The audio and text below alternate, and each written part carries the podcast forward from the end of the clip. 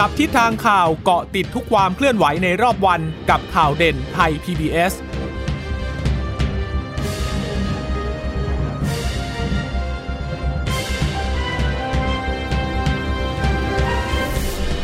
สวัสดีค่ะ สวัสดีค่ะ ต้อนรับคุณผู้ฟังสู่ข่าวเด่นไทย PBS นะคะ เราพบกันเป็นประจำทุกวันจันทร์ถึงศุกร์บ่ายๆแบบนี้ค่ะ อัปเดตข้อมูลข่าวสารที่เกิดขึ้นในรอบวันกับดิฉันจีราชาตาเอี่ยมรัศมี และคุณพึ่งนภาคล่องพยาบาลค่ะ ค่ะ สวัสดีคุณผู้ฟังทุกท่านนะคะ ที่รับฟังข่าวเด่นไทย PBS ผ่านทางสถานีวิทยุที่เชื่อมโยงสัญญาณจากไทย PBS ด้วยนะคะเกาะติดกันเป็นประจำอย่างนี้กับความเคลื่อนไหวที่เกิดขึ้นในแต่ละวันนะคะ อย่างที่บอกช่วงนี้เราก็ให้ความสำคัญกับโควิด -19 นะคะ ก็ให้ข้อมูลความรู้ความเข้าใจเพิ่มเติมว่าแต่ละวันเนี่ยทางกระทรวงสาธารณสุขทางกรมควบคุมโรค หรือว่าหน่วยงานที่เกี่ยวข้องเนี่ยเขามีข้อมูลเพิ่มเติมอย่างไรบ้าง เกี่ยวกับเรื่องของโควิด -19 นะคะ มีการ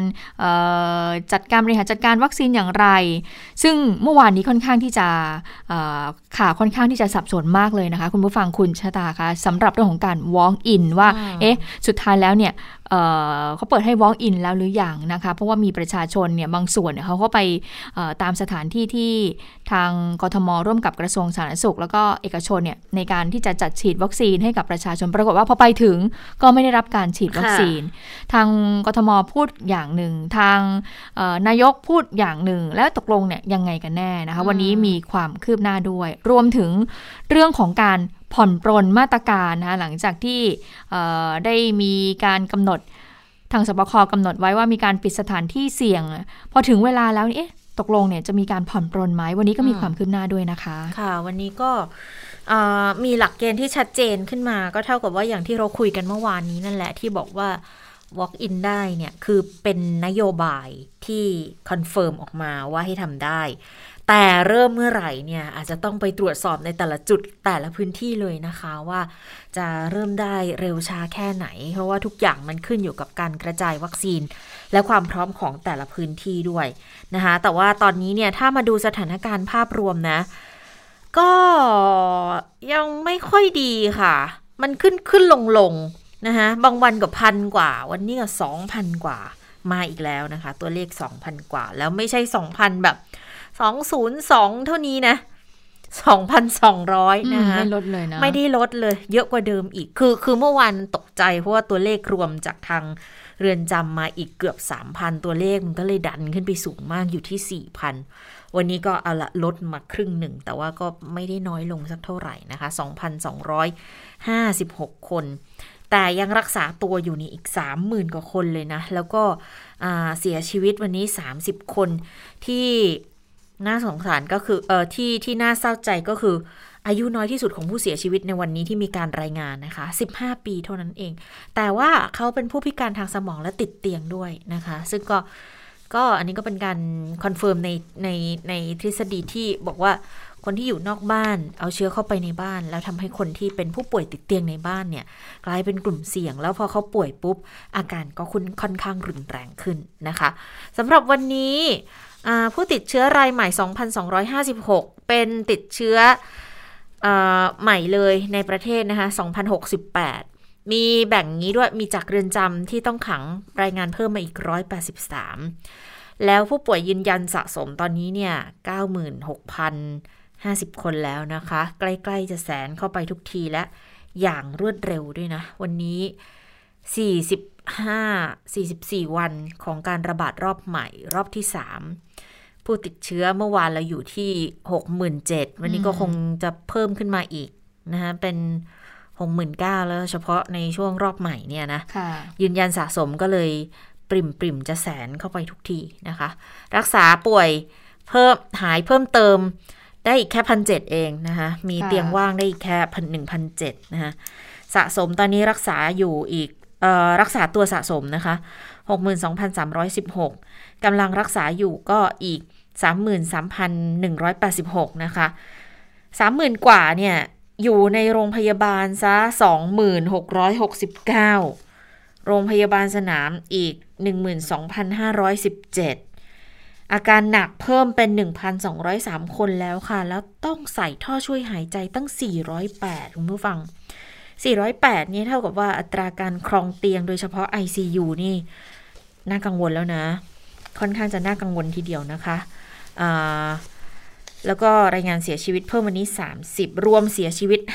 518 คนแล้วนะคะ จากการระบาดของโควิดเนี่ยค่ะ ค่ะ ก็เป็นสถานการณ์ที่ต้องวิตกกังวลนะคะ เพราะว่าก่อนหน้านี้เนี่ยก็ทางกรมการแพทย์ก็ออกมาบอกแล้วว่า ถ้าตัวเลขอย่างนี้เนี่ยเเรื่องของเอเครื่องไม้เครื่องมือรวมถึง ห้อง ICU เนี่ยเริ่มมีปัญหาแล้วนะคะ ตัวเลขก็ยังไม่ลดลงเลยนะคะ ซึ่งเรื่องของหลักเกณฑ์ในการผ่อนปรนออกมาเนี่ยโอ้ก็ยิ่งน่าเป็นห่วง ถ้าเกิดว่ามีการผ่อนปรนแล้วถ้าตัวเลขยังเป็นอย่างนี้อยู่นะคะสถานการณ์หนักแน่ ๆเลยนะคะะมาดู แน่นอนค่ะว่าพื้นที่กรุงเทพมหานคร และปริมณฑลเนี่ยยอดผู้เสียชีวิตเนี่ยยังคงสูงขึ้นอยู่นะคะ ยอดรวมเนี่ยนะคะโดยเฉพาะกรุงเทพและปริมณฑลตอนนี้อยู่ที่ 1,563 คน ต่างจังหวัด 505 คนนะคะ ซึ่งกทม และปริมณฑลเนี่ยมากถึง 3 เท่าเลยนะคะของอพื้นที่จังหวัดอื่น ๆ มีจุดตรวจที่ชุมชนสีลม ก็เชื่อมโยงกับกลุ่มคัสเตอร์ จังหวัดจันทบุรีด้วย พบเชื้อสูง 10.53%นะคะเขตวัฒนาก็พบในแคมป์ของคนงาน3 แห่ง พบ 274 คน เขตคลองเตย ในชุมชนแออัดคลองเตยก็ยังพบอยู่ เขตหลักสี่เมื่อวานนี้เพิ่งโผล่ออกมานะคะ พบในแคมป์ของคนงาน ตอนนี้เนี่ยตัวเลขเนี่ยอยู่ที่ 141 คนแล้วนะคะเขตราชวิเทวี อันนี้ก็พบคลัสเตอร์ของกลุ่มคนทำงานบริษัทไฟแนนซ์ส่วนหนึ่งนะคะ แล้วก็มีการพบกลุ่มใหม่ที่ประตูน้ำก็เกิดขึ้นในที่ทำงานเช่นกัน แล้วก็ เขตพระนครก็ที่บริเวณปากคลองตลาดนะคะ เขตดูสิทธิ์บริเวณสี่แยกมหานาก็มีตลาดผลไม้สะพานขาวนะคะ ก็เป็นคลัสเตอร์ที่เกิดขึ้น ส่วนเขตจตุจักรเป็นในเรือนจำซึ่งทางกรมควบคุมโรคก็เป็นผู้ที่ดูแลอยู่นะคะ ส่วนพื้นที่ที่สามารถควบคุมการแพร่ระบาดได้แล้ว เอาไปดูให้มันใจชื้นกันบ้างว่า มีพื้นที่ไหนที่ควบคุมได้แล้ว มีเขตปทุมวันค่ะ มีชุมชนบ่อนไก่นะคะแล้วก็มีบริษัทขายตรงตึกเอ็มพรายอันนี้ติดเชื้อในที่ทำงาน เขตป้อมปราดชุมชนวัดสมนัตติดเชื้อจากชุมชน มีการทหารร่วมกัน อันนี้ก็เริ่มควบคุมได้แล้ว เขตสัมพันธวงศ์ผู้ป่วยมาทำงานที่สำเพ็ง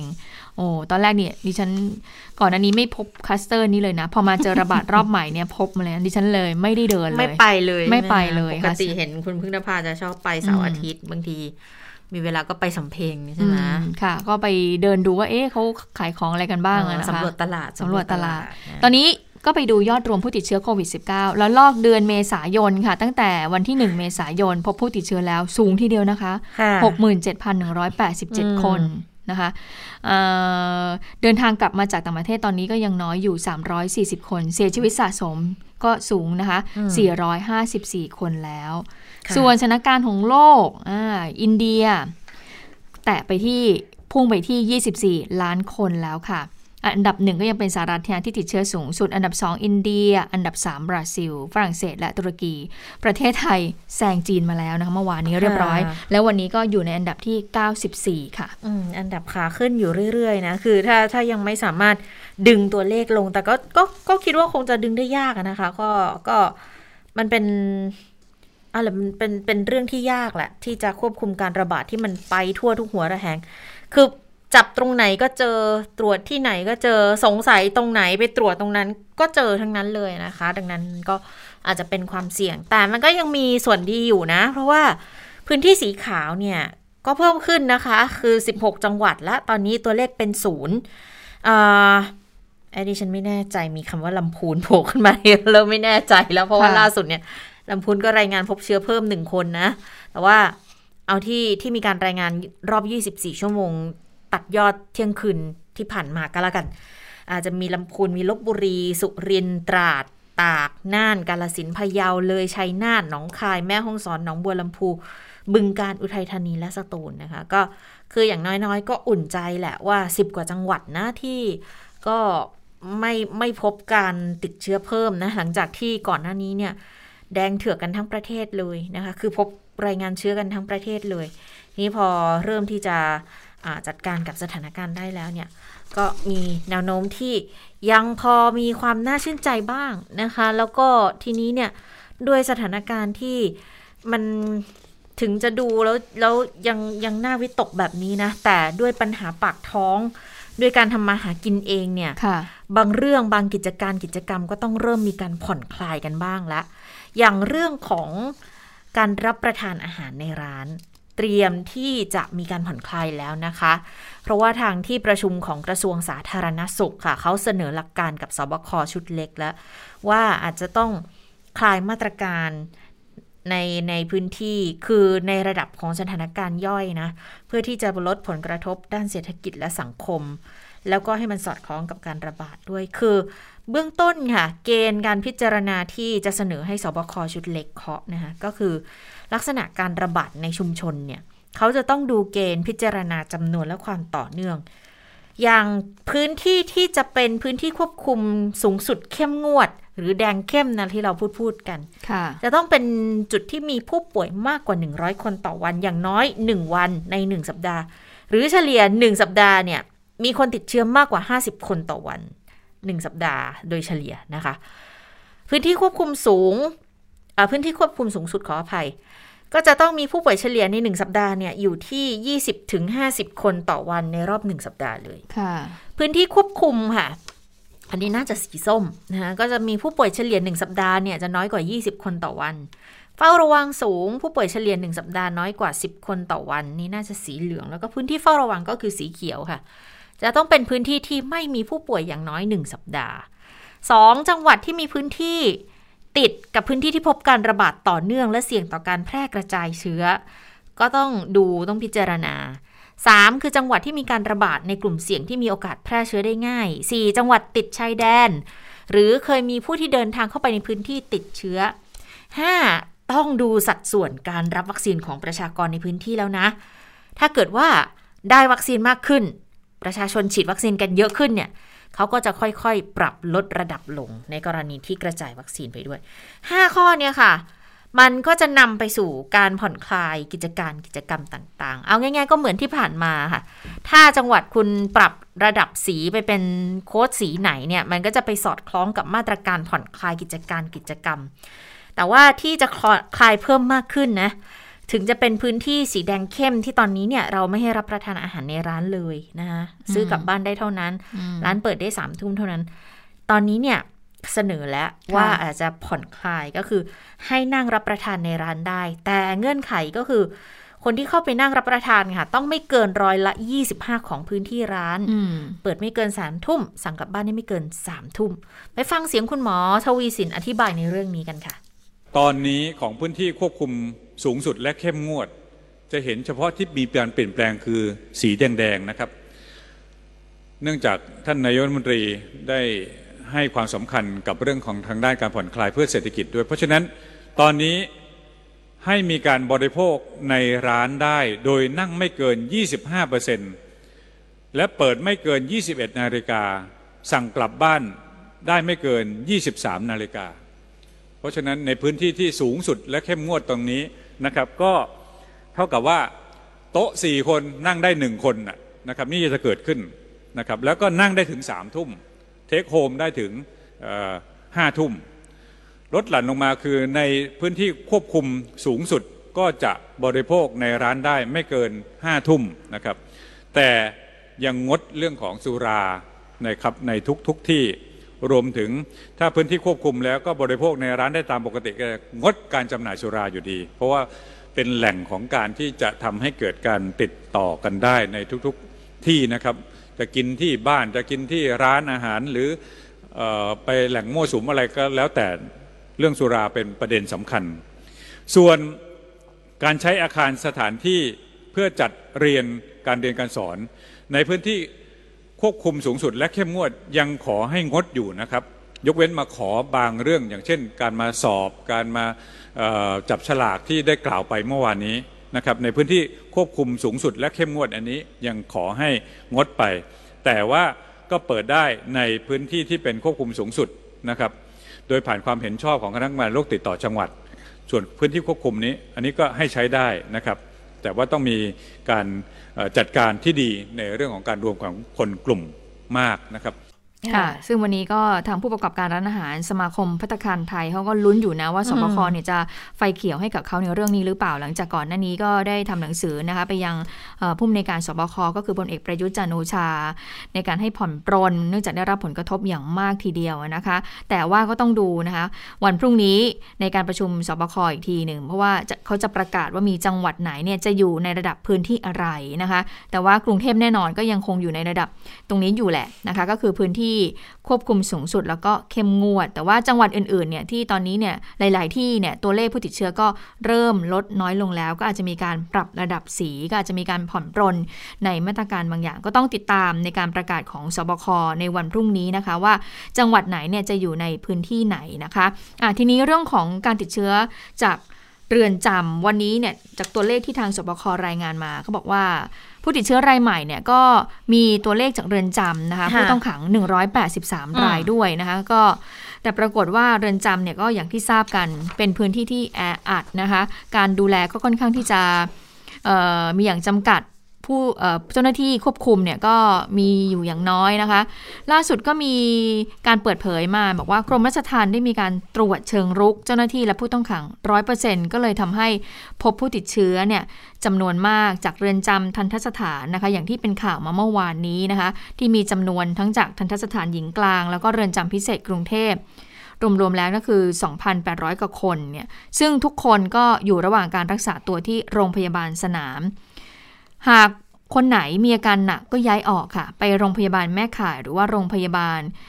ข้างนอกแทนนะคะ เพื่อรับการรักษา อย่างไรก็ตามค่ะเขาบอกวันนี้ค่ะ มีผู้ใช้ Facebook เป็นแพทย์หญิง พิมละดาแสงสิทธิ์ค่ะ ซึ่งเป็นบุคลากรทางการแพทย์ในโรงพยาบาลราชทันออกมาประกาศนะคะ ขอรับบริจาคสิ่งของเพื่อช่วยเหลือการดูแลรักษาผู้ต้องขังที่ป่วยโควิด -19 ในโรงพยาบาลสนามค่ะ มีอะไรบ้างนะคะ ที่ทางเรือนจำต้องการที่ทางแพทย์หญิงคนนี้นะคะ ได้มีการประกาศขอรับบริจาคนะมีชุด PPE แบบเต็มและแบบสั้น มีหน้ากากอนามัยแบบ N95 นะคะ มีรองเท้าบูทนะคะมีเครื่องวัดออกซิเจนมั้งคะแล้วก็มีถุงมือแพทย์ มีแอลกอฮอล์มีหมวกคุมผมมีอาหารแล้วก็เครื่องดื่ม โดยบอกว่าอันนี้คือส่วนตัวนะนี่เฟซของเขาส่วนตัวบอกสามารถที่จะจัดส่งสิ่งของบริจาคมาที่ แพทย์หญิงพิมรดาแสงสิทธิ์ทันทสถานโรงพยาบาลราชทันได้เลยนะคะ ก็มีการขึ้นเลขที่บัญชีด้วย แต่เมื่อวานนี้ก็ทางรัฐมนตรีว่าการกระทรวงยุติธรรมเขาก็บอกนี่นะบอกว่าถ้าอุปกรณ์หรือว่ายาอะไรเนี่ยขาดแคลน ไม่ต้องเป็นห่วงนะทางญาติญาติเนี่ยเดี๋ยวทางกรมราชทัณฑ์เนี่ยก็จะทำเรื่องหรือว่าเสนอขอจะซื้องบเพิ่มเติมเข้าไป ไม่ว่าจะเป็นยาฟาวิเพราเวีย หรือว่าฟ้าทลายโจรต่างๆส่วนนี้แต่ว่ายังไม่ทันอะไร คุณหมอจากโรงพยาบาลราชทันก็ได้มีการประกาศขอรับบริจาคก่อนแล้วนะคะ แต่เป็นโรงพยาบาลสนามนะคะ เพราะว่าราชทันเขาก็จัดโรงพยาบาลสนามของเขาเองอยู่แล้วนะคะ ทีนี้เนี่ยวันนี้เรายังเห็นการติดเชื้ออยู่ในใน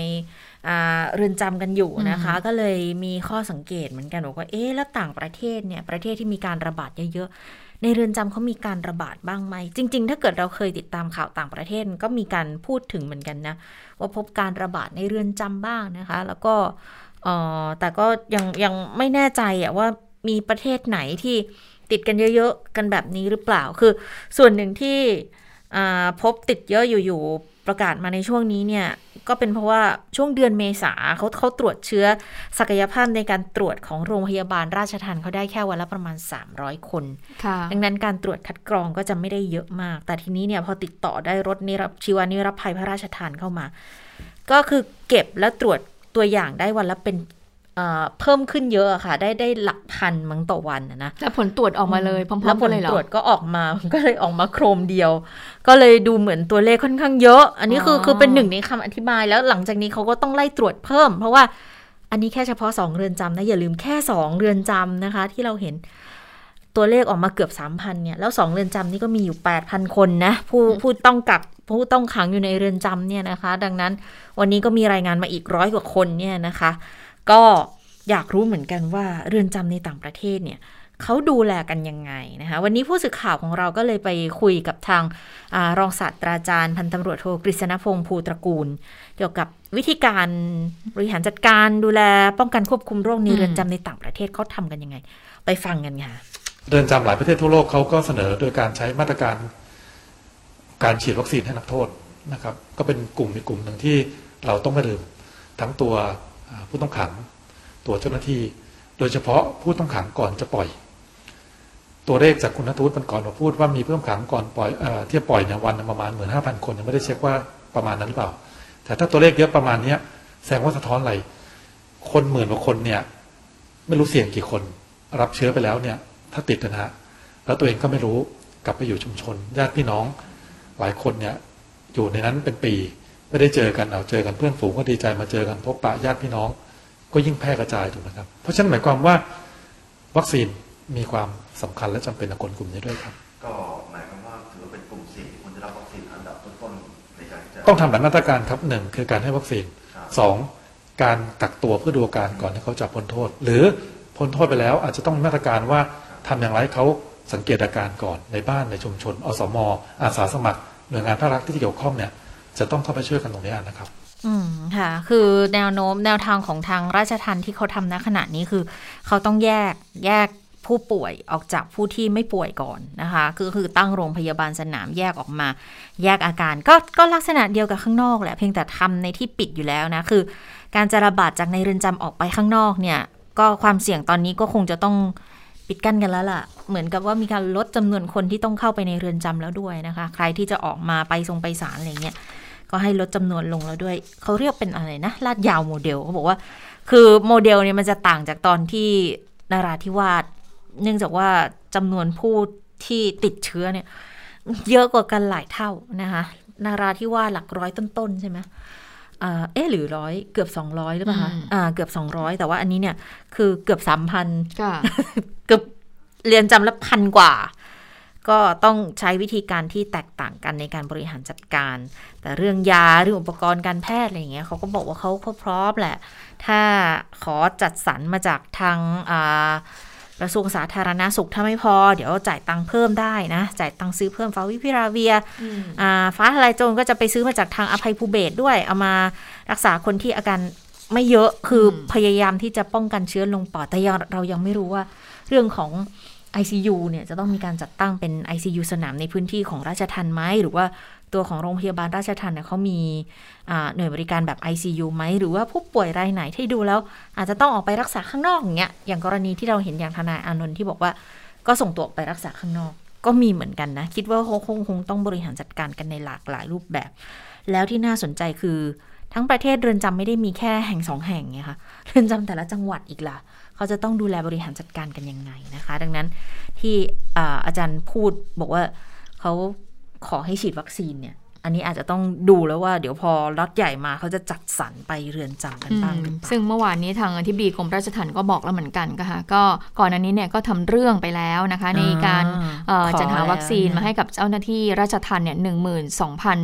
โดสเนี่ยซึ่งเชื่อซึ่งคาดว่าน่าจะฉีดเรียบร้อยเรียบร้อยแล้วนะ แต่ว่าเดี๋ยวจะทำเรื่องอีกก็คือจะทำเรื่องขอไปทางกรมควบคุมโรคกระทรวงสาธารณสุข จะขอวัคซีนเนี่ยมาฉีดให้กับผู้ต้องขังทุกคนที่อยู่ในเรือนจำที่มีความเสี่ยงตรงส่วนนี้นะคะอะและทีนี้เรื่องของคลัสเตอร์ในกรุงเทพ เมื่อสักครู่ที่ผ่านมาเราก็บอกไปแล้วว่า ก็ยังมีอยู่ในหลายพื้นที่หลายชุมชนอยู่นะคะ ที่เป็นคลัสเตอร์ใหญ่ๆในพื้นที่กรุงเทพก็ทำให้ตัวเลขผู้ติดเชื้อในกรุงเทพเนี่ยยังไม่ลดน้อยลงเลย และเมื่อตัวเลขเนี่ยมันไม่ลดน้อยลงเลย คนที่มีอาการป่วยเนี่ยออยู่ในระดับกลุ่มสีเหลือง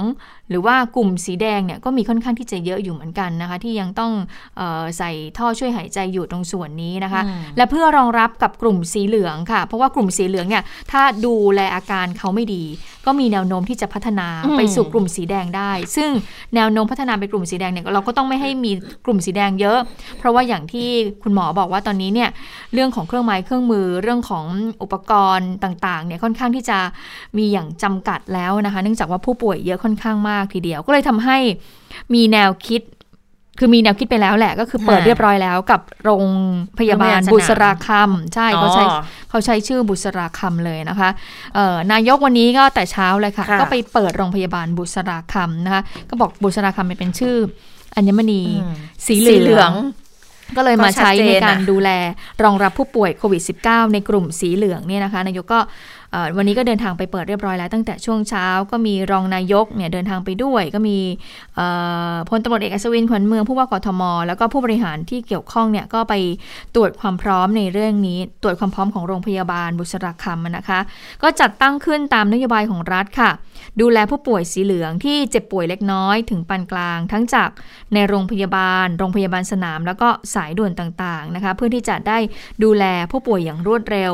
ลดอาการรุนแรง แล้วก็ลดการเสียชีวิตด้วย รวมทั้งดูแลผู้ป่วยอย่างครบวงจรเลย เบื้องต้นโรงพยาบาลบุษราคำนี้นะคะ ตั้งอยู่ที่ไหนเดี๋ยวมีคนจะงง ก็คืออยู่ในพื้นที่ของอาคารเช l นเจอร์ เมืองทองธานีนี่แหละ เนื่องจากว่าก่อนอันนี้เนี่ยเอกชนของอที่เป็นเจ้าของ เขาเรียกว่าเจ้าของเจ้าของเมืองทองอะค่ะเขาก็อนุเคราะห์นะคะ ให้ทางรัฐเนี่ยเข้ามาใช้พื้นที่ได้ เนื่องจากว่าจำนวนผู้ติดเชื้อในพื้นที่กรุงเทพเนี่ยก็เยอะมาก ทีนี้ทางเจ้าของเอมืองทองเนี่ยเขาก็เลยอนุเคราะห์ให้จัดตั้งให้ทางรัฐเนี่ยเอาพื้นที่เนี่ยให้รัฐไปดูแล ทางรัฐก็เลยบอกว่าโอเคงั้นเดี๋ยวมาตั้งโรงพยาบาลดูแลผู้ป่วยดีกว่านะก็เลยเป็นที่มาของออโรงพยาบาลบุษราคำ เบื้องต้นดูแลผู้ป่วย 1,092 เตียงก็เยอะอยู่เหมือนกันนะคะค่ะเอ่อแต่ว่าหากมีผู้ป่วยเพิ่มอันนี้ขยายได้ค่ะ ก็คือประมาณ 5,000 ราย ภายใต้การดูแลของแพทย์พยาบาล และเจ้าหน้าที่จาก 60 จังหวัดที่พบการแพร่ระบาดน้อย ก็คือตอนนี้คนต้อง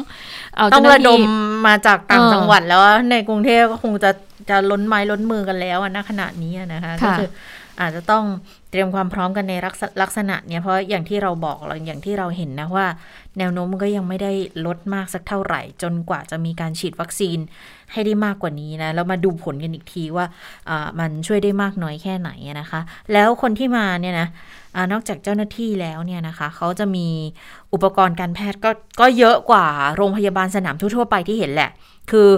มีรถเอ็กซเรย์มีเครื่องช่วยหายใจด้วยร้อยกว่าเครื่องนะคะแล้วก็มีห้องตรวจปฏิบัติการด้วย มียาสำคัญมีอุปกรณ์การแพทย์เนี่ยครบเลยนะคะแล้วก็อ่าคุณหมอสุขภาพจิตก็ก็มีมาประจำเพื่อดูแลด้วยเหมือนกันนะ อันนี้ก็ต้องเออให้ความขอบคุณกับผู้ที่เกี่ยวข้องเลย ทางกระทรวงสาธารณาสุขด้วยนะคะที่จะต้องเป็นแกนกลางในการที่จะ จัดคนมาหมุนเวียนปฏิบัติหน้าที่ 780 คนเนี่ยนะจาก 60 จังหวัดที่ค่ะการระบาดน้อยๆเนี่ยนะคะเอ่อคือนายกบอกอย่างนี้นายกบอกว่าก็ต้องขอบคุณทุกคนที่ช่วยเหลือกันที่ร่วมมือกันแก้ปัญหา แล้วก็ยืนยันบอกรัฐบาลเนี่ย พร้อมแก้ไขเต็มที่นะ คืออาจจะทำได้ไม่ดีที่สุด แต่ถ้าเทียบกับประเทศอื่น ๆ ที่ประสบปัญหาเหมือนกัน ถือว่าสามารถทำได้ดีกว่า ทั้งนี้จากการพูดคุยหารือกับผู้นำต่างประเทศทางโทรศัพท์นะคะ นายกบอกว่าเขาก็ชื่นชมการบริหารจัดการของไทยนะอืมและขอคำแนะนำที่เป็นประโยชน์ นายกก็เลยบอกว่าก็เชื่อมั่นว่าด้วยศักยภาพและความสามัคคีของคนไทยจะทำให้เราก้าวพ้นวิกฤตในครั้งนี้ไปได้นะคะอืมในเรื่องของถ้าเทียบของการดูแลเอ่อผู้ติดเชื้อเนี่ย ของเรากับต่างประเทศเท่าที่ดิฉันพูดคุยกับเพื่อนที่อยู่ต่างประเทศ แล้วก็มีครอบครัวอยู่ที่นั่นนะคะ ปรากฏว่า ช่วงที่ผ่านมาค่ะมีเพื่อนของดิฉันคนหนึ่งเขาเดินทางกลับมาจากต่างประเทศเขาบอกว่าโหพอลงมาจากสนามบินนะเขาบอกว่าเปรียบเทียบกันเลยนะ ของเราเนี่ยดูแลอย่างดีมากเลย มี state quarantine ดูแลให้สามมื้ออาหารการกินอย่างดีเลยนะคะ แล้วเมื่อเวลา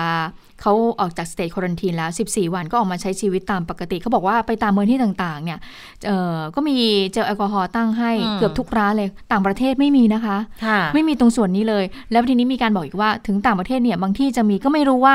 เป็นแอลกอฮอล์เนี่ยปะแอลกอฮอล์ที่มีประสิทธิภาพจริงหรือเปล่าอ๋อหรือหรืออาจจะไปผสมหรือเปล่าเขาก็ไม่มั่นใจเหมือนกันเพราะดูแบบค่อนข้างจะใส่เหลือเกินเขาบอกว่าของไทยเนี่ยดูแลค่อนข้างดีมากนะคะ แล้วหากป่วยป่วยยังไง ป่วยเนี่ยเขาก็แค่สมมติว่ามีอาการแล้วติดเชื้อ ถึงแม้ว่าเมืองนอกเขาจะไปหาเอ่อเครื่องเนี่ยมาตรวจหาเชื้อได้ใช่ไหมคะ แต่ก็ คือมีอาการยังไงก็อยู่บ้านก่อนใช่เหมือนกัน ใช่ไหมเขาก็ยังให้บอกว่าอะให้คุณให้กินยาก่อน เบื้องต้นให้กินยาแก้ปวดธรรมดาก่อนหรืออะไรก่อน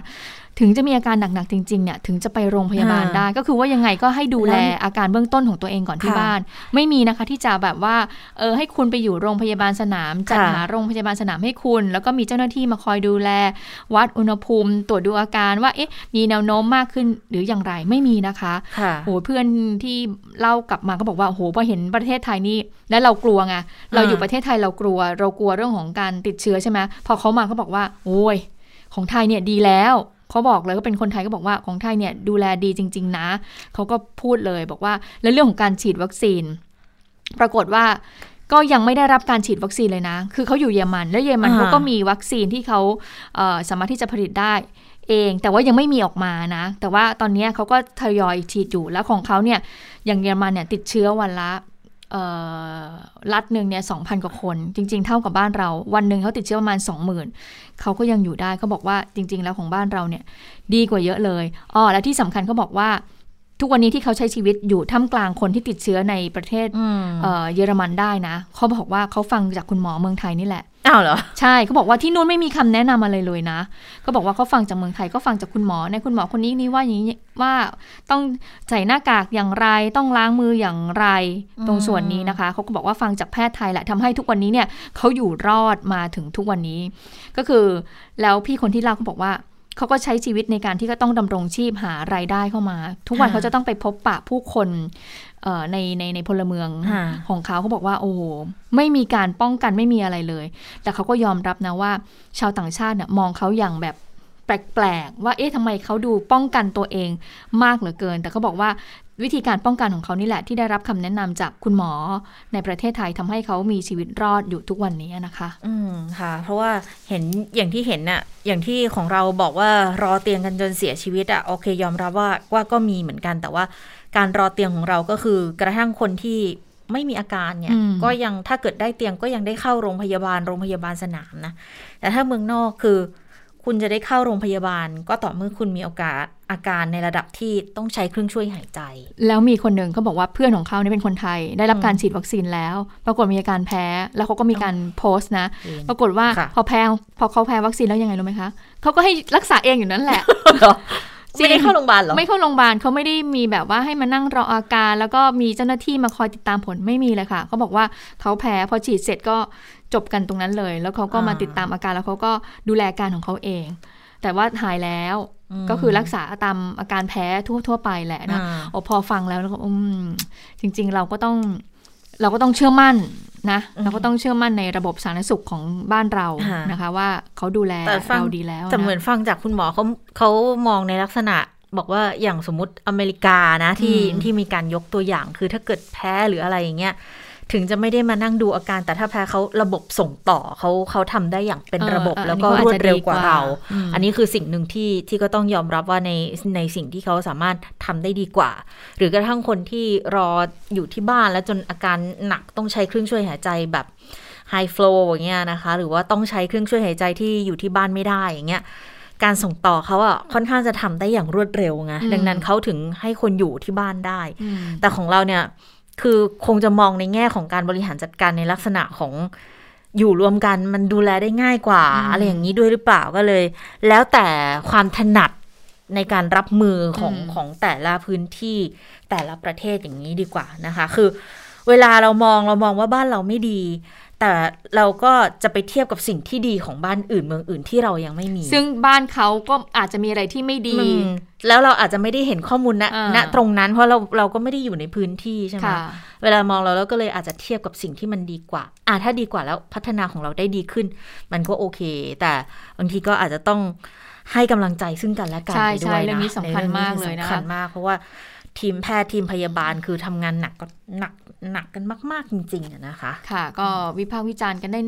เอ่อนิดหน่อยแล้วกันแต่อยาได้กให้แหละกำลัทุงกคนใจมีกัสินทธิ์ด้ที่วจะยจะวิพากษ์วิจารณ์ทั้งนั้นแหละ แต่ว่าบางทีก็ใจเขาใจเราด้วยนะแล้วก็ให้กำลังใจกันคือดิฉันอาจจะโลกสวยด้วยด้วยด้วยส่วนตัวด้วยอะนะก็มันก็เป็นเรื่องที่ ดีกว่าจะไปบั่นทอนกำลังใจของของใครหลาย ๆ คนอะนะคะค่ะอันนี้ตะกี้พูดถึงพูดถึงอ่านายกรัฐมนตรีใช่ไหมค่ะ เปิดโรงพยาบาลสนามก็แล้ว ไปดูแลบริหารจัดการอะไรพยายามที่จะดีลจนได้วัคซีนมาเพิ่มมากมายแล้ว แต่ว่า ขณะเดียวกันนะ ในเรื่องของการเอ่อทำงานเรื่องของการควบคุมดูแลสถานการณ์เนี่ยที่ยังมีปัญหาบกพร่องบ้างจนทำให้เกิดการติดเชื้อในลักษณะ 67,000 คนตั้งแต่เดือนเมษายนเป็นต้นมาเนี่ยนะคะอืมก็เลยกลายเป็นประเด็นที่ก็มีการนำไปขยายผลในทางการเมืองเหมือนกันนะ อย่างที่เราเห็นว่าเมื่อวานเนี่ย ทางฝ่ายค้านเขาเตรียมไปยื่นกับปปชใช่ไหมคะ แล้วก็มีความเป็นไปได้ที่อาจจะเตรียมยื่นอภิปรายไม่ไว้วางใจด้วย เกี่ยวกับการแก้ปัญหาโควิดเนี่ยแหละนะ ก็วันนี้มีการไปสอบถามกับคุณจุรินทร์ลักษณะวิสิทธิ์หัวหน้าพักประชาธิปัตย์นะคะในฐานะที่เป็นรัฐมนตรีพาณิชย์ด้วยนะ เนื่องจากว่าทางรัฐมนตรีเนี่ยวันนี้ก็ได้ได้ได้ทำงานได้ดูแลกันในหลาย ๆ เรื่องนะคะ แล้วก็เลยสอบถามกันเกี่ยวกับเรื่องของการอภิปรายไม่ไว้วางใจว่าจะเป็นยังไงนะ คุณจิรินทร์ก็บอกว่าก็เชื่อว่าคือสุดท้ายแล้วไม่ไม่ไม่ว่าจะเป็นเรื่องของอภิปราย ไม่ไว้วางใจเลย หรือจะแค่แบบเปิดอภิปรายทั่วไปแบบไม่ลงมติเนี่ย ก็เดี๋ยวต้องดูก่อนว่าเขาจะยื่นยังไงยังตอบล่วงหน้าไม่ได้ แต่ที่เชื่อก็คือนายกตอบได้อยู่แล้วแหละ เพราะทุกอย่างเนี่ยทำเองกับมือ ส่วนไหนเกี่ยวข้องกับกระทรวงไหนกระทรวงนั้นก็คงช่วยตอบได้นะคะกรณีการโจมตีจากประชาชน นักการเมือง นักวิชาการเรื่องของการบริหารจัดการรับมือกับโควิดเนี่ยคุณจุรินก็บอกว่า ก็ปกติแหละ ภาวะวิกฤตหลายประเทศก็เผชิญปัญหาใกล้เคียงกัน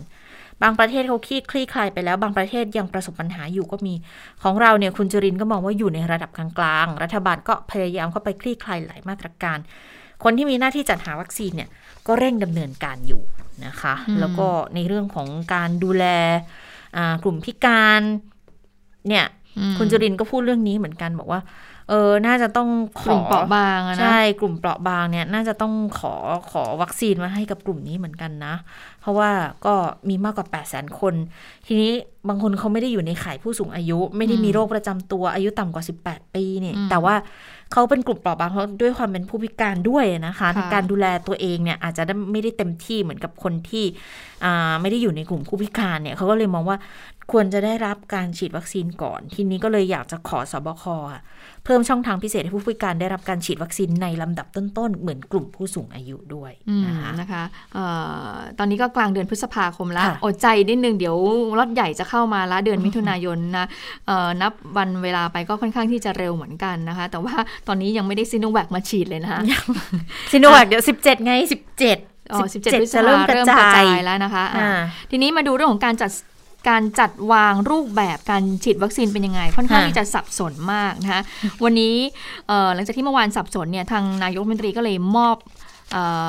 หน้าที่ให้รองโฆษกประจำสำนักนายกรัฐมนตรีค่ะเนี่ยมากล่าวย้ำอีกทีนะว่าการจัดรูปแบบการกระจายวัคซีนเนี่ยเป็นอย่างไร วันนี้คนที่มาพูดก็คือคุณไตรสุรีไตรสรณกุลนะคะค่ะรองโฆษกก็บอกว่า ตอนนี้เนี่ยก็อย่างที่ทราบมีการปรับเป้าหมายการจัดหาวัคซีนแล้วนะ จาก 100 ล้านโดสนะคะก็เป็น 150 ล้านโดสในปี 2565 ใช่ไหมคะ ส่วนรูปแบบการกระจายวัคซีนเนี่ยดำเนินการผ่าน 3 รูปแบบ เริ่มเดือนหน้านะคะ เดือนมิถุนายน ก็คือ 1 มีการนัดผ่านไลน์หรือว่าแอปพลิเคชันหมอพร้อมนี่แหละ คือเราต้องไปลงทะเบียนหมอพร้อมก่อน 2. นัดเป็นกลุ่มก้อน เช่น อสมอืมหรือองค์กรภาครัฐและเอกชนต่างๆ หรืออย่างเช่นอืมสถาบันเอ่อการศึกษาอยากจะฉีดอะก็ทำเรื่องก็เสนอไป หรือว่าอย่างเช่น องค์กรไทย PBS ค่ะอะเอ่อรวบรวมรายชื่อมาว่าเอ๊ะมีกี่คนที่จะต้องการฉีดวัคซีน อันนี้เราก็รวบรวมไปแล้วก็เสนอไปยังกรมควบคุมโรคกระทรวงสาธารณสุข ซึ่งถ้ามีวัคซีนทางกรมควบคุมโรคอาจก็อาจจะแจ้งมาว่าโอเค ให้ได้มากี่โดสกี่โดสนะ แล้วก็จัดการฉีดวัคซีนให้เป็นกลุ่มก้อนไป อันนี้รูปแบบเป็นอย่างนี้นะคะ อย่างที่สองสามรูปแบบ walk in ค่ะค่ะ จะมี 3 รูปแบบนี้ ทีนี้ 3 รูปแบบนี้เขาก็มีการวางสัดส่วนกันกัน สัดส่วนแรกเลยที่ลงทะเบียนหมอพร้อมจะอยู่ที่ 30 ค่ะ50 ก็คือเออเป็นกลุ่มก้อน หรือว่าอย่างที่เล่าให้ฟังไปว่าอย่างเทศบาลในพื้นที่มีเท่าไหร่เท่าไหร่อะเสนอไป อันเนี้ย 50 เลย ส่วนรูปแบบ walk in เนี่ยให้ 20 ค่ะ แต่ทีนี้ก็บอกว่ามี 3 รูปแบบมีการจัดสรรสัดส่วนอย่างนี้ใช่ไหม แต่มีการปรับเปลี่ยนตามความเหมาะสม ตามที่คณะกรรมการโรคติดต่อ จังหวัดเนี่ยเห็นสมควร เพราะฉะนั้นแต่ละพื้นที่แต่ละจังหวัดสัดส่วนตรงนี้ไม่เหมือนกันนะคะอ่าซึ่งเมื่อวานนี้ทางกทมออกมาบอกแล้วว่า walk in เนี่ย อาจจะของไม่ได้ให้กทมอ่าของกทมเองนะ อาจจะไม่ได้ค่ะให้ความสำคัญเป็นลำดับแรก จะให้ความสำคัญกับเอ่อคนที่ลงทะเบียนผ่านหมอพร้อมก่อนเพราะว่าผู้ที่ลงทะเบียนผ่านหมอพร้อมเนี่ยก็เป็นผู้สูงอายุค่ะแล้วก็เป็นกลุ่มเสี่ยง 7 โรค อันนี้ทางกทมบอกว่าเดี๋ยววัคซีนมาเนี่ยขอให้ลำดับความสำคัญอันนี้ก่อนเป็นลำดับแรกนะคะอะทีนี้รูปแบบเมื่อเป็นอย่างนี้แล้วเนี่ยเพราะฉะนั้นชัดเจนตรงกันนะคะว่าเอ่อแต่ละจังหวัดแต่ละพื้นที่ไม่เหมือนกันนะคะเรื่องเรื่องของการบางพื้นที่ลงทะเบียนจะน้อย แต่อาจจะให้ความสำคัญกับอะใครใครที่มีความประสงค์อยากจะฉีดวัคซีน แล้วรู้ว่าตัวเองเป็นกลุ่มเสี่ยงก็เดินทางมาฉีดได้เลย walk in เพราะฉะนั้นคุณผู้ชมที่ฟังเราอยู่นะตอนนี้นะคะ ที่อยู่ในแต่ละพื้นที่แต่ละจังหวัด ก็คอยฟังสาธารณสุขจังหวัด คอยฟังคณะกรรมการโรคติดต่อ ในพื้นที่ให้ดีว่า เอ๊ะเขาให้ความสำคัญกับลำดับไหนก่อน แต่ว่าทางที่ดีเบื้องต้นดิฉันว่านะคะ คุณผู้ฟังคุณผู้ชม ลงทะเบียนผ่านหมอพร้อมค่ะก่อนเลย ก็น่าจะดีที่สุดนะนะคะ ทีนี้คุณไตรสุรีก็ยังบอกอีกนะคะบอกว่าเอ่อก็แล้วก็บอกว่าแต่ผู้รับผิดชอบพื้นที่เนี่ยเห็นว่าสถานการณ์อันไหนพื้นที่ไม่เหมาะสมที่จะ walk in ได้อืมก็ยังไม่มีเพราะฉะนั้นก็ให้ขึ้นอยู่กับแต่ละจังหวัดนั้นเป็นคนค่ะตัดสินใจะคือท้ายที่สุดก็ต้องดูจากคณะกรรมการโรคติดต่อจังหวัดแหละว่าจะมีการวางนโยบายในเรื่องของการฉีดวัคซีนยังไงบ้างนะคะ อย่างกทมเนี่ยเบื้องต้นตอนนี้เขาเตรียมเปิดจุดวัคซีน 25 จุดฉีดนอกโรงพยาบาลเตรียมความพร้อมไว้แล้วแล้วก็อ่าเนื่องด้วยกทมเนี่ย ผู้ติดเชื้อเพิ่มสูงมากในแต่ละวันนะแล้วเขาก็ตรวจเชิงรุกกันด้วยทุกวันทุกวันนะคะ ดังนั้นพอวัคซีนมาปุ๊บ จัดสรรได้ปุ๊บ นอกจากโรงพยาบาลแล้วเนี่ยเขาวางจุดฉีด 25 แห่ง คือแต่ละวันเขาจะได้เอ่อประมาณ 23,000เอ่อ38,000 ถึง 50,000 คนต่อวันนะคะ โรงพยาบาลเนี่ยเขาจะได้วันหนึ่งอยู่ประมาณ1,000ถึง3,000คน แล้วก็ฉีดในโรงพยาบาลเนี่ยจะไป 126 แห่ง คือเน้นผู้สูงอายุกลุ่มผู้ป่วย 7 โรคเรื้อรัง นะคะ7กลุ่มโรคนะคะแล้วก็อ่าประชาชนอีกนะคะ ดังนั้นก็เดี๋ยวต้องดูว่าจะเป็นยังไงกันบ้างนะคะ ในเรื่องของการกระจายวัคซีน โดยเฉพาะว่าคนจะมาฉีดเนี่ยจะได้รับอ่าจะจะมีคนมาฉีดมากน้อยแค่ไหนนะอืมขณะเดียวกันนะเรื่องของผลข้างเคียงเนี่ยก็ยังมีความกังวลกันอยู่แหละเอ่อนะคะผลข้างเคียงก็มีความกังวลกันอยู่นะคะเอ่อคุณเจจะจะไปผลข้างเคียงก่อนใช่ป่ะที่จะใช่อ๋อตอนแรกดิฉันจะไปวัคซีนทางเลือก โอเคอ๋อไปผลข้างเคียงวัคซีนก่อนนะคะ ทีนี้เอ่อในรายการตอบโจทย์เนี่ยวันนี้เขาจะ on air กันคืนนี้นะคะ แต่ว่าดิฉันเนี่ยตัดบางช่วงบางตอนอืมมาให้คุณผู้ฟังนั้นได้ฟังก่อน เนื่องจากว่าก็เป็นข้อมูลที่มีประโยชน์นะคะ วันนี้คุณสุทธิชัยหยุ่นเนี่ยก็พูดคุยกับ คุณหมอสามสถาบันเลยนะคะค่ะอ่าก็มีการพูดคุยถึงเรื่องของที่เป็นกระแสข่าวตอนนี้แหละนะคะเรื่องของการฉีดวัคซีนเป็นอย่างไรนะคะเอ่อน่าฉีดตัวไหนไม่น่าฉีดตัวไหน แล้วควรจะพิจารณาอย่างไร เรื่องของวัคซีนกลายเอ่อเรื่องของการกลายพันธุ์จะส่งผลกระทบต่อวัคซีนที่มีอยู่หรือไม่นะคะอย่างแพทย์หญิงกุลกัญญานะคะที่เอ่อมาจากศิริราชพยาบาลนะคะคุณสุริชัยหยุ่นก็ถามไปเหมือนกันบอกว่า ตอนนี้เนี่ยวัคซีนเราที่รู้มาก็คือมี 2 ตัวใช่ไหมคะค่ะมีซิโนแวคกับเอสตาและตอนนี้เนี่ยเราก็มีการเอ่อเริ่มที่จะรณรงค์ให้ประชาชนเนี่ยไปฉีดกันละ แต่ว่าเอ่อจะเห็นได้ว่าประชาชนก็ไปลงทะเบียนน้อยกันเหลือเกินทีนี้ทีนี้คุณสุนชัยก็เลยถามว่าอะถามคุณหมอที่เชี่ยวชาญด้านเรื่องของวัคซีนว่า ผลข้างเคียงของวัคซีน 2 ตัวเนี้ยมีความแตกต่างกันอย่างไรนะคะเราไปฟังเสียงคุณหมอกุลกัญญากันค่ะ อาการข้างเคียงจากแอสตราเซเนกาเนี่ยด้วยลักษณะวัคซีนที่เขาเป็นเชื้อมีชีวิตอืมโดยใช้อะดีโนไวรัส เพราะฉะนั้น มันย่อมเกิดปฏิกิริยาของร่างกายครับมากกว่าชนิดของซีโนแวคซึ่งลักษณะของวัคซีนเนี่ยทำมาจากเชื้อตายอืมนะคะ เพราะฉะนั้นเนี่ยเรื่องไข้เรื่องอ่อนเพลียนะคะเรื่องปวดมึนศีรษะอะไรอย่างเงี้ยหลังฉีดใน 1-2 วันแรกเนี่ยจะเยอะกว่าครับ เป็นพบได้บ่อยๆ และมันก็คือยังไงมันคือตัวร้อนตัวร้อนไม่เจ็บตรงสบายเจ็บตรงฉีดค่ะบางคนก็ปวดตัวปวดข้อนะคะ ส่วนใหญ่เป็นนิดหน่อย ส่วนใหญ่เป็นแล้วยังทำงานได้ส่วนใหญ่ยังไปไหนๆได้จะมีส่วนน้อยนะไม่มากครับที่อาจจะต้องบอกโอ้โห ไม่ไหวเลยต้องขอนอนเลยอย่างเงี้ยนะคะ ก็กินยาลดไข้ไปนะคะ ขอให้เชื่อมั่นอย่างว่ามันปลอดภัย แล้วมันเป็นอยู่แค่วันสองวัน มีหลายคนที่บอกผมนะ อาการนี้ไม่ทราบว่าเกี่ยวไหมบอกว่าฉีดแล้วหิวมากเลยอะจริง ผมอ่านเจอหลายคนแล้วจะเป็นนักวิชาการด้วยนะ เป็นด็อกเตอร์ด้วยนะค่ะบอกว่าอาการไม่มีอะไรมาก เจ็บตรงฉีดนิดหน่อย ค่ะแต่ที่แปลกคือหิวผิดปกติครับคือคือผมผมคิดว่าครั้งแรกเนี่ยก่อนฉีดเนี่ยมีความตื่นเต้น อะ ค่ะ ไปรับข่าวมากลัวนู่นกลัวนี่อะครับพอฉีดเสร็จปั๊บไม่เห็นมีอะไรเลยก็เลยหิว สบายใจเลย ตอนนี้ก็เลยกินใหญ่เลยครับ ค่ะใช่ อะแล้วสองตัวเนี้ยที่สำคัญอ่านอ่านต่อนะคะอ่าเพื่อเอิญว่าอ่า โดยภาพรวมเนี่ยอืมวัคซีนของแอสตราเซเนกาเนี่ยจะมีฤทธิ์ข้างเคียงอะขอโทษค่ะอาการข้างเคียงครับมากกว่าซีโนแวคแต่เรื่องของการแพ้มันจะเป็นคนละเรื่องกันอย่าสับสนนะคะประชาชนครับเพราะว่าบางท่านเนี่ยคิดว่าโอ้โหฉันปวดฉันไม่สบายเนี่ยเพราะฉันแพ้ไม่ใช่นะคะไม่ใช่แพ้เนี่ยพบน้อยมากอืมอย่างที่เรียนคือไม่ไม่เกินหนึ่งในแสนหนึ่งนะในคะแสนอืมแล้วเอ่อ ถ้าแพ้เรามีวิธีรักษาทันทีทันใดครับไม่มีใครเป็นอันตรายจากการแพ้นะครัคะบอืมส่วนอาการชาหรืออ่อนเพลียอ่อนแรงอะไรเนี่ยก็เป็นเรื่องชั่วคราวชั่วคราวนะคะ และเนื่องจากว่าทั้งสองวัคซีนเนี่ยนะคะอืมเขามีอาการข้างเคียงที่มีความแตกต่างครับถ้าเรารู้เท่าทันเราทำใจเราเข้าใจแล้วก็จะจบครับแต่อย่างหนึ่งที่ทั้งสองวัคซีนเหมือนกันคือ ยิ่งอายุมากอย่างคุณสุทธิชัยเนี่ยไปครับฉีดเนี่ยโอ้โหชิวๆสบายมาก แต่ถ้าอ๋อคนแบบแก่ได้ประโยชน์ตรงนี้อ่ายิ่งอายุมากอาการข้างเคียงจะยิ่งน้อย เพราะอะไรเอ่อมันเป็นธรรมชาติของปฏิกิริยาของร่างกายเออผู้สูงวัยเนี่ยจะมีโอกาสคือคือจะมีปฏิกิริยาของร่างกายต่อสิ่งที่เข้ามาสิ่งเนี่ยที่แปลกปลอมหาน้อยกว่าเอ่อ คนอายุน้อเพยอราะเรายู่เคยแล้วชินมาเราอยู่มานานมั้งใช่ไหมร่างกายเรารู้สึกเป็นธรรมชินชาติกับอะไรแปลกๆ เข้ามาบ่อยๆอยู่แล้วใช่ไหมคุณหมออืมค่ะอ่าเพราะฉะนั้แต่นถ้าคนเนี่ยอายุน้อยนี่จะอาจจะมีผลอาข้าการงเคียงจะเยอะหรือว่ากว่าอาการข้างเคียงมากกว่าค่ะก็คือคือวันก่อนเนี่ยคุณหมอก็พูดในรายการเจาะวัคซีนโควิด -19 นะคะ ที่ออกอากาศทาง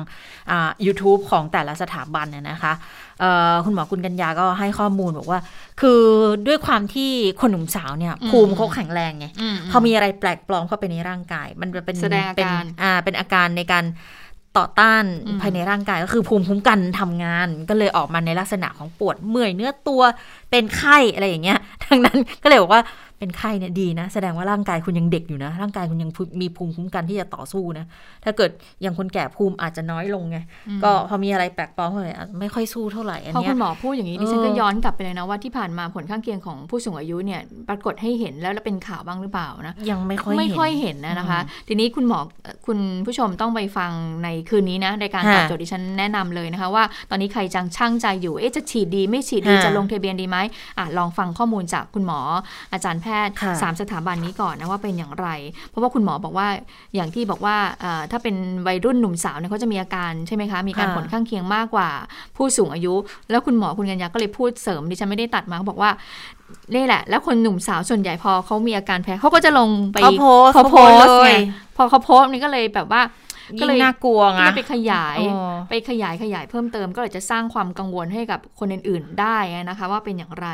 ทีนี้อะพอมาถึงอีกประเด็นหนึ่งที่มีความกังวลกันเรื่องของเชื้อกลายพันธุ์ อย่างที่ทราบตอนนี้เนี่ยเราเราที่ระบาดอยู่ก็คือสายพันธุ์ของอังกฤษใช่ไหมคะ ตอนนี้เนี่ยทางชายแดนเรากำลัง ตรึงกำลังเข้มเลยค่ะ ในการที่จะป้องกันเชื้อไวรัสกลายพันธุ์ของอินเดียที่จะเข้ามาทางชายแดน เพราะว่าอย่างที่เราทราบตอนนี้มาเลเซียเนี่ยเอ่อที่ระบาดอยู่เนี่ยก็คือเชื้อกลายพันธุ์ของอินเดียใช่ไหมคะ แล้วก็เราก็ต้องมีการเฝ้าระวังของเมียนมาด้วย เพราะว่าเอ่อคนที่ลักลอบเข้ามาเนี่ยอาจจะเอ่อนำเชื้อจากอินเดียค่ะมาอีกทอดหนึ่งแล้วก็เดินทางเข้ามาก็เลยทำให้เราต้องคุมเข้ม ทีนี้คุณสุทธิชัยก็เลยถามว่า เอ๊ะ แล้ว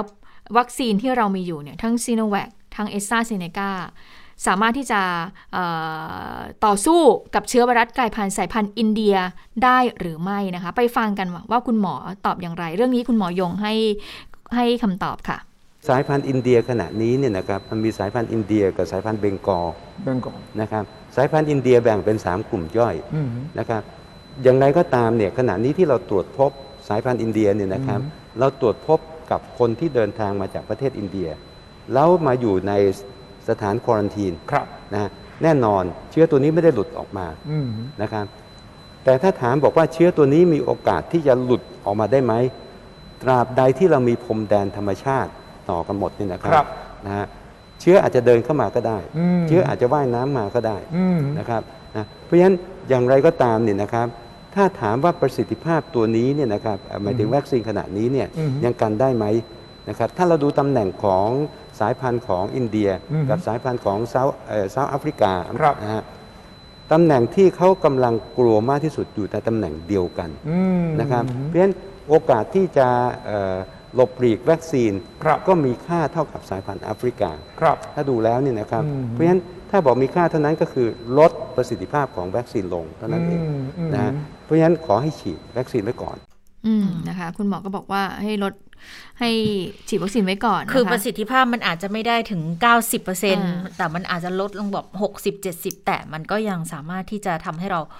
ไม่ป่วยหนักได้ไงอืมถ้าไม่เกิดต้องไปว่าไปรับเชื้อมาอืมนะคะไม่ป่วยหนักไม่มีอาการรุนแรงได้แล้วเราก็จะได้ช่วยลดภาระของบุคลากรทางการแพทย์ที่ตอนนี้ล้นไม้ล้นมืออยู่ด้วยนะคะค่ะอะแล้วทีนี้ตัดสินใจละเมื่อฟังข้อมูลอย่างนี้ แต่ว่าถ้าอยากจะฉีดวัคซีนทางเลือกล่ะ เอายังไงอืมดีคะคุณชะตา วัคซีนทางเลือกเนี่ยตอนนี้เราทราบกันแล้วใช่ไหมคะว่าอย. เนี่ยเขาอนุมัติโมเดอร์นาให้ขึ้นทะเบียนได้เรียบร้อยแล้วนะคะ ตอนนี้เนี่ยก็มีการมองกันแล้ว ว่าโมเดอร์นาเนี่ย ถ้าจะมาผ่านทางเอกชน ค่อนข้างจะชัดเจนนะ เพราะว่าเขาจะสั่งซื้อผ่านองค์การเภสัชกรรมให้เข้ามาเป็นวัคซีนทางเลือกด้วย ก็มีการเปิดเผยจากคุณหมอหลาย ๆ โรงพยาบาลนะคะ อย่างคุณหมอบุญวรรณาสินอ่าประธานกรรมการของธนบุรีเฮลท์แคร์กรุ๊ปจำกัดก็บอกเหมือนกัน บอกว่าตอนนี้ติดต่อโมเดอร์นาแล้วขอแบ่งวัคซีนเข้ามาก่อน ก็หวังว่าเร็วที่สุดอาจจะประมาณ มิถุนายนนะคะ จากเดิมเนี่ยน่าจะได้ประมาณตุลาเลย ก็มองว่าคือถ้าตุลาช้าไปแน่ ๆ แหละ คือเป็นไปได้อยากให้เข้ามาเร็วที่สุด ก็เลยสั่งตรงไปเลย 2 ล้านโดสมาบริการให้นะคะอืมคือสั่งตรงยังไงก็ต้องไปซื้อผ่านกับทางองค์การเภสัชกรรมอยู่ดีนะอืมเพราะว่ายังเป็นการขึ้นทะเบียนฉุกเฉินนะคะ ขณะที่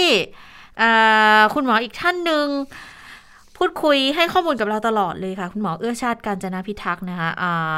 อ่าเอ็มดีของโรงพยาบาลรามาเอ้ยไม่ใช่รามคำแหงรามคำแหงอืมนะคะก็ได้ให้ข้อมูลเอาไว้เหมือนกันว่า เอ๊ะวัคซีนเนี่ยน่าจะมาถึงได้เร็วเมื่อไหร่ แต่เรื่องราคาที่ยังไม่ชัดเจนนะ ไปฟังเสียงจากคุณหมอเอื้อชาติกันค่ะ ขณะนี้สิ่งที่รออยู่ก็คือว่ามันจะเข้ามาเมื่อไหร่ ในการที่มันเข้ามาเมื่อไหร่อะเราก็ต้องไปสั่งซื้อเข้ามา ในการนี้เองเนี่ย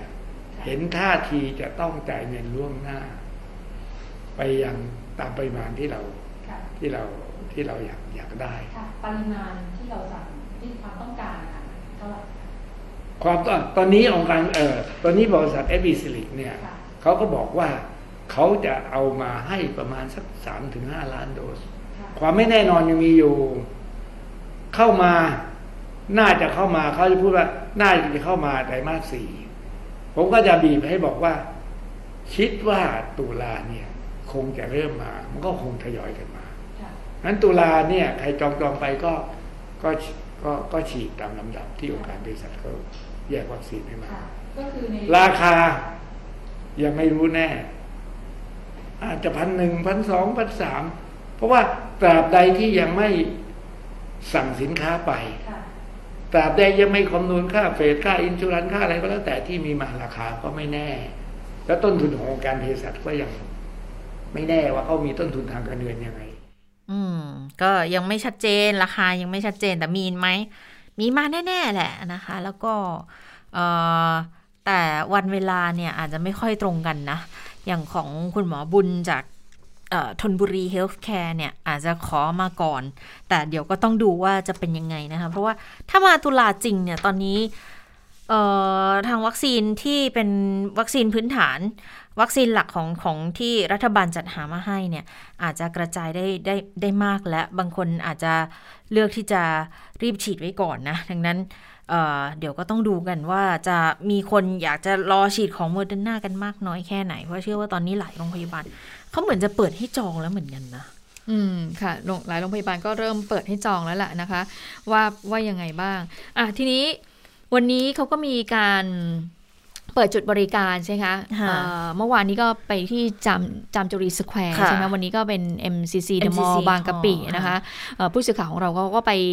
สังเกตการณ์แหละว่ามีประชาชนเนี่ยมาเข้ารับการฉีดวัคซีนมากน้อยแค่ไหนนะคะอย่างที่อย่างที่รายงานคุณผู้ฟังไปก็คือว่าตอนนี้เนี่ยผู้ที่ได้รับการฉีดวัคซีนเนี่ยไม่ใช่เป็นกลุ่มที่ walk in นะคะ แต่ว่าเป็นคนที่มีการลงทะเบียนก่อนหน้านี้แล้วก็เป็นกลุ่มเสี่ยงแล้วเขาไปฉีดกันผู้สื่อข่าวเขาก็เราไปสอบถาม คนขับรถตู้ก็ถือว่าเป็นกลุ่มเสี่ยงที่ต้องพบปะกับคนเยอะ ๆ เหมือนกันนะคะไปฟังว่าเขาว่ายังไงบ้างค่ะ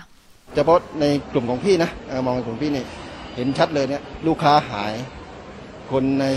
อ่าในเส้นทางเนี่ยลดลงน้อยมาก รายได้ที่จะเข้ามาเนี่ยเพื่อจะมาตั้งเป็นตั้งค่างวดรถค่าเช่าค่าอะไรสารวัตรค่าเนี่ยมันหายไปเยอะไม่ไม่พอที่จะเริ่มลำบากแล้วเรื่องนั้นเลยอ่าไม่พอที่ว่าจะนั้นแล้ว ใช่ครับก็ฉีดวัคซีนได้ในปริมาณที่เยอะนะเยอะที่สุดเร็วที่สุดอะไรเงี้ย แล้วมันอะไรมันกลับดีขึ้นเนี่ยพี่ว่ามันน่าจะช่วยช่วย คือช่วยในช่วยหลวงพี่ด้วย ช่วยในส่วนอื่นด้วยช่วยในประเทศด้วยช่วยอะไรเนี่ยพี่ว่ามันนั้นคืออ่ามันอาจจะไกลไปนะสำหรับพี่แต่ว่าเอาแล้วในกลุ่มพี่เนี่ยพี่ว่ามันช่วยได้เยอะค่ะทีนี้เนี่ย ก็ทางคนขับรถตู้ก็เชื่อว่าเออฉีดวัคซีนแล้วความเชื่อมั่นอืมก็จะมาด้วยนะคะ แต่มันก็ยังมีคำถามกันอยู่แหละเพราะว่าฉีดวัคซีนไปแล้วก็ยังมีโอกาสที่จะติดเชื้ออยู่นะ ตัวอย่างเห็นเห็นๆเลยก็คือนักวอลเลย์บอลสาวของไทยเนี่ยนะฉีดวัคซีนแล้วทำไมติดเชื้อกันทั้งทีมอยู่อีกนะคะ วันนี้ทางอ่ามีการโพสต์ Facebook ของคุณหมอท่านหนึ่งนายแพทย์วัฒนพงศ์สุภมงคลชัยกุลโรงพยาบาล สับสรรพสิทธิประสงค์ที่อุบลอุบลนะคะอืมก็โพสต์ Facebook ไขข้อข้องใจเลยว่า เอ๊ะทำไมฉีดแล้วถึงยังติดได้อยู่อีกล่ะอ่าฉีดไปวันที่ 29 เมษาวัคซีนเนี่ยซีโนแวคนะคะ แล้วก็นัดฉีดอีก 2 สัปดาห์ก็คือ 13 แต่มาเจอผลติดเชื้อก่อนจะฉีดอีกเข็มหนึ่งนะคะอืมแล้วก็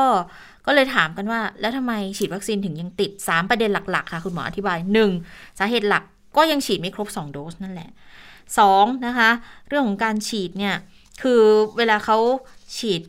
ประการแรกฉีดไปแล้วครบ 2 โดสภูมิมันถึงจะขึ้นดีนะ เข็มแรกของวิชอ่าแวกภูมิมันยังไม่ขึ้นภูมิมันยังไม่ขึ้นช้าขึ้นช้า แต่ถ้าเป็นตัวอื่นเนี่ยมันอาจจะขึ้นได้เร็วกว่านะคะค่ะแต่ว่าอา สองเนี่ยก็คือภาวะที่เอื้อต่อการติดเชื้อ คือปกติโควิดจะเข้าร่างกาย2ทางหลักคือหายใจกับสัมผัสค่ะทางหลักคือหายใจเอาเชื้อเข้าไปอืมดังนั้นถ้ามีผู้ป่วยโควิดมาไอ หรือว่าจามหรือหายใจ เชื้อมันก็ปล่อยไปกับไอ้พวกสารคัดหลั่งเหล่านี้อะนะคะ ดังนั้นก็ทำให้มีความเสี่ยงที่จะติดได้ด้วยเช่นกัน นะคะค่ะ เอาละค่ะเอ่อหมดเวลาของข่าวเด่นไทย PBS แล้วนะคะ เราไม่ได้เจอกัน 2 วันนะเราไปเจอกันอีกทีวันจันทร์หน้านะคะ ในช่วงนี้ลาไปก่อนนะคะ สวัสดีค่ะ สวัสดีค่ะ